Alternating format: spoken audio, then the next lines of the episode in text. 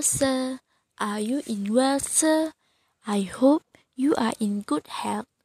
Now that the world is plagued with the pandemic COVID 19, all universities need to learn online. UPSI also no exception. We as UPSI students also study online learning. At home, I don't have a high internet connection, so I was having trouble accessing the internet during the online learning process. Sometimes I feel very depressed and sad because it is difficult for me to access the internet properly. Every on every online class I try to find a network of internet in my home and outdoors. I had to access the internet early than the real time online class start because it took so long. Also, I have to add prepaid value in the phone to subscribe to the internet. The sad thing is that the internet subscription offers only a small amount of GB.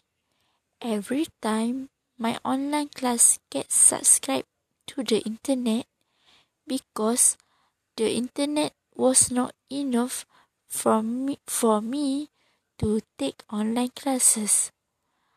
My savings are getting less and less, but I have no regrets because I want to study and seek knowledge.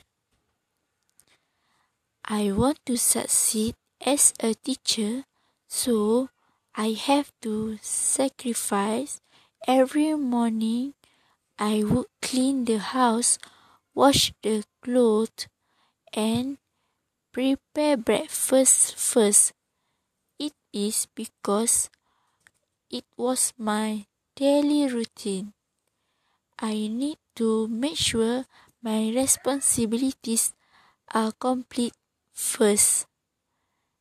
And sometimes I find that this morning routine make me stress because I cannot focus on online learning. However, to ease my mother and father's burdens, I get I also need to complete the task. Yes, it is very tired, but I have to. My my other siblings also help me with also help me with my homework so that we could get ready quickly. I will take the time to spend on online learning. During my online class, I sometimes had low internet connection. Low internet connection problems when I suddenly left Google Meet. However, it did not deter me as I would try again to join me join the online class again. When when lecturers ask questions, sometimes my laptop's microphone gets in trouble.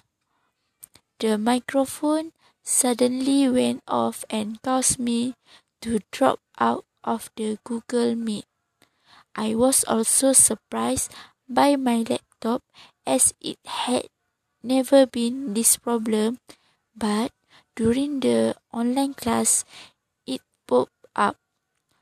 I was fortunate that the lecturer was able to understand my problem that I was facing. Oh, I forgot to tell you that my nephew always mess with me during online class. Despite the despite the various tests, I did not make it a hindrance for me to join online learning. So far, that is the story of my journey in online learning. Stay safe, stay at home. Bye.